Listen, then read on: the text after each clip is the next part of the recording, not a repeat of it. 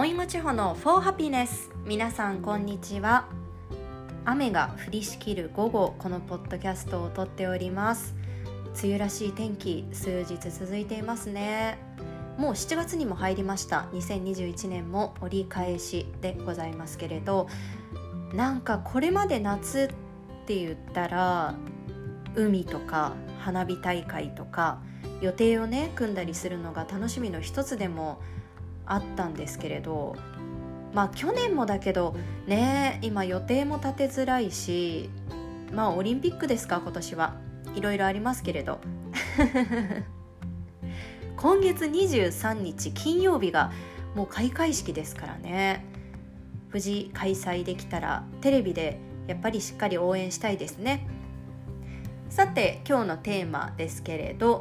イギリスあるあるについて話していきたいと思います。これがね1年足らずの滞在であるある話すのってどうなんだろうってあの思ってたんですけど私ポッドキャスト聞くのが好きでラジオは1日ずっと聞いてるんだけどそれと同じぐらいポッドキャストも聞くんですね。それは海外在住の日本人のものを聞くんですけれどであのいろんな方のを聞いていてその中のお一人でフランスに5年間住んでいてあのフランスでお仕事をしていらっしゃる方がいてその人がねこの間フランスあるあるをお話ししていたんですよ。で5年住んでいるとそろそろあるあるに気づきづらくなってくるっていう風におっしゃっていて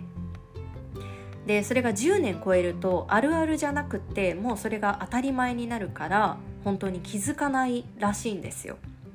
確かに私たちも日本あるあるって言われると、まあ、あるあるっていうのはその国の特徴だと思うからちょっと分かりづらいじゃないですかそれと同じだと思うんだけどだからあるあるに敏感に気づけるのはやっぱり短期間で滞在した人たちなのかなと思って今日は話していきたいと思います。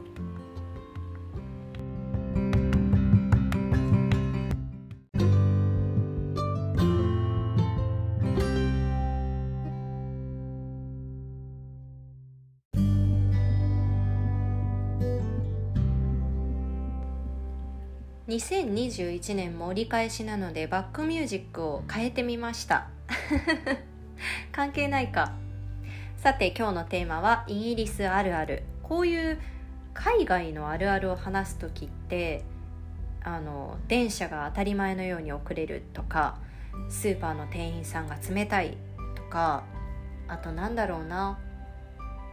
電車の中で普通にリンゴを丸かじりするとか。あと雨が降ってても傘をささないとかね。こういうのってイギリスじゃなくてもあの海外ってあるじゃないですか。でニューヨーカーとかも傘ささないっていうしだから今日はイギリスに限って言えるあるあるを私が1年間生活した中で気づいたことを話します。まず1つ目が英国紳士って本当にいるんですよ。という話であの割とヨーロッパで困った時に人に声をかけてあの嫌そうな顔をされることとかってほぼほぼなくってみんな快く親切に対応してくれるんですけどイギリスでは声をかけなくても助けてもらえることがあります私の経験では5回は絶対あるんですけど重い荷物を持っている時に「Can I help you?」って声をかけてもらえることが多かったんですよでイギリスの地下鉄は日本みたいにエレベーターとかエスカレーターがほとんどなくって階段しかないんですね。だからキャリーケースを持っている時も自分で運ぶしかないんですけどあの、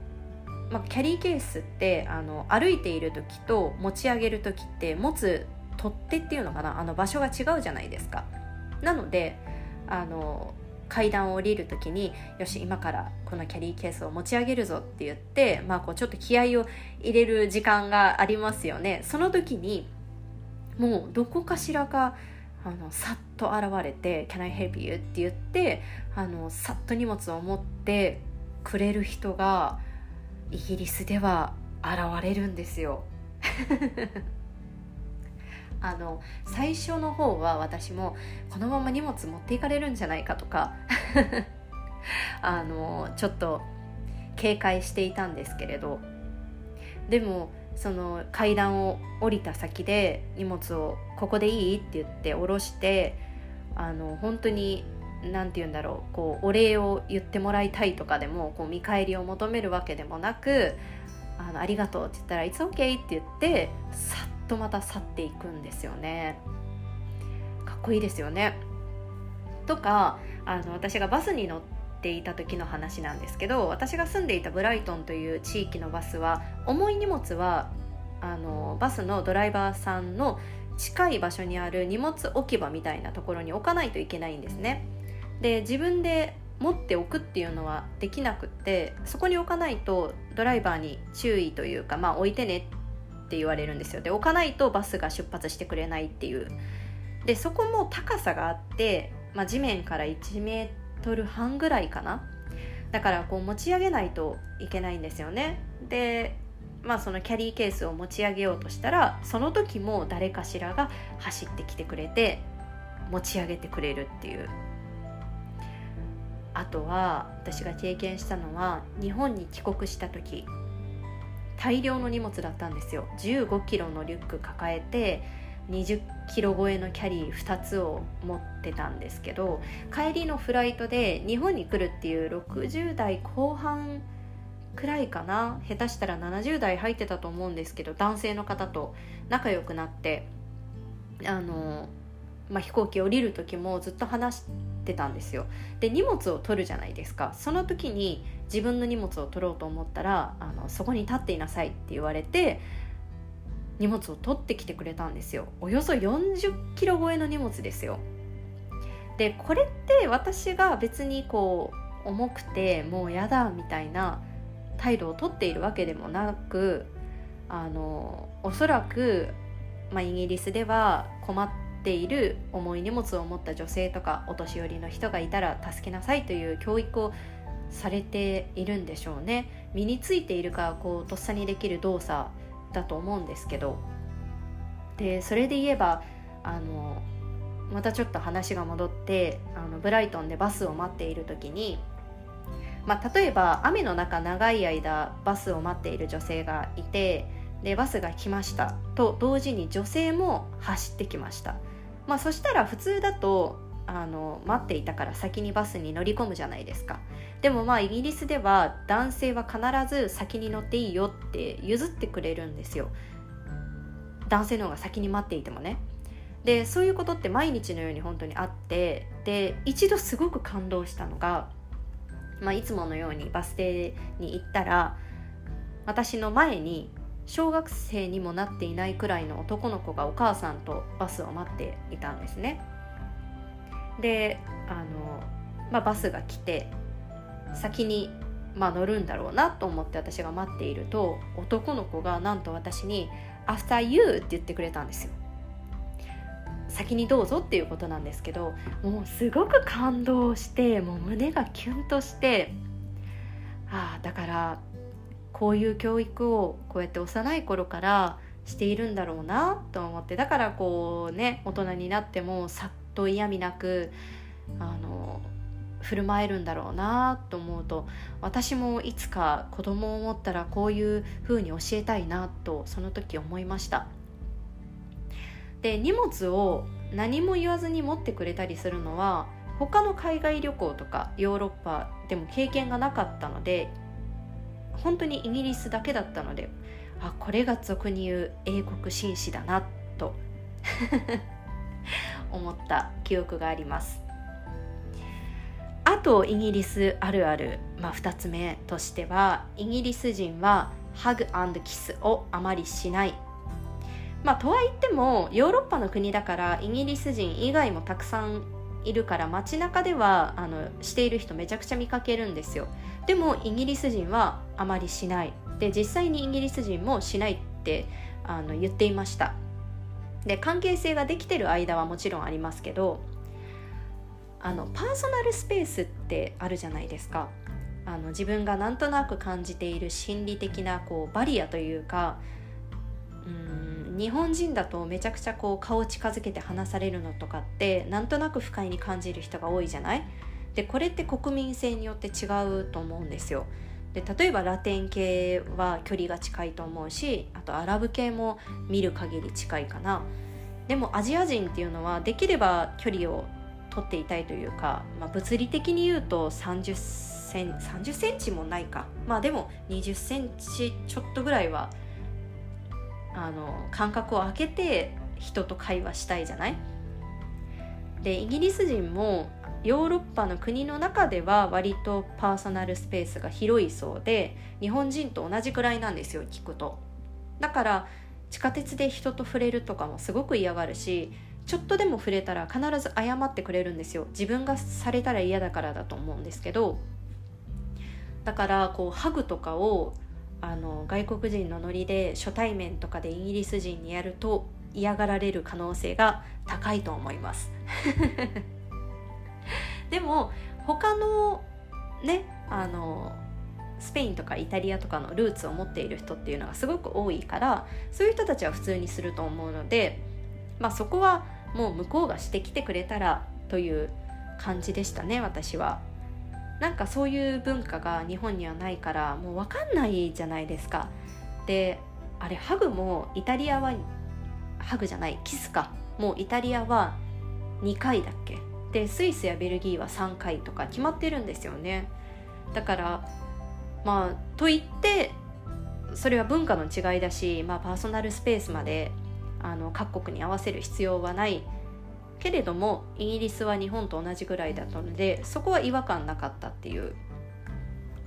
感じ、まあ、意外とイギリス人ハグキスをしないっていうのが私の中でのイギリスあるある。あとはイギリスといえば紅茶というイメージがあるでしょ？みんないろんな紅茶を飲んでて日頃からアフタヌーンティーを楽しんでいるんだろうなっていうイメージがあったんですけど実はそんなことありません。紅茶はもちろん好きなんだけど日本人が麦茶とか緑茶とかを毎日飲むのと同じ感じで English breakfast tea っていうのがあってでその種類の紅茶にミルクを入れて人によっては砂糖を入れたり入れなかったり。でこの紅茶を毎日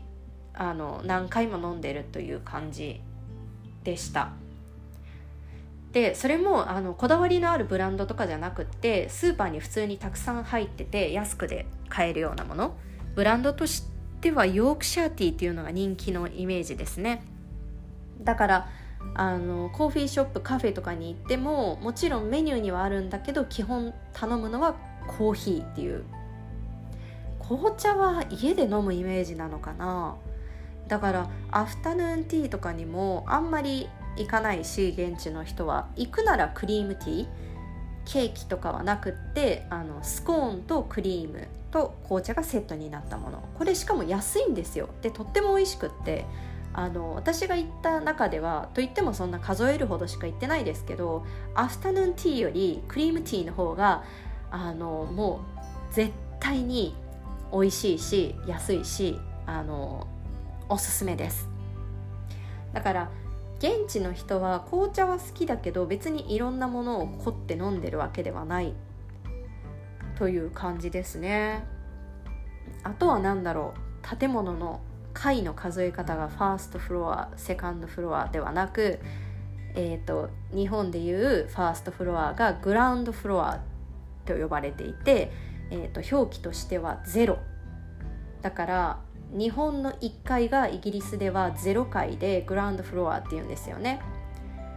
だからエレベーターとかに乗ると01234ってなってるからちょっと戸惑うっていう。まあ話し始めるともういっぱい出てきますね。まあそう話すと全部話すとキリがないので今日は私が感じたイギリスあるあるということでお話ししました。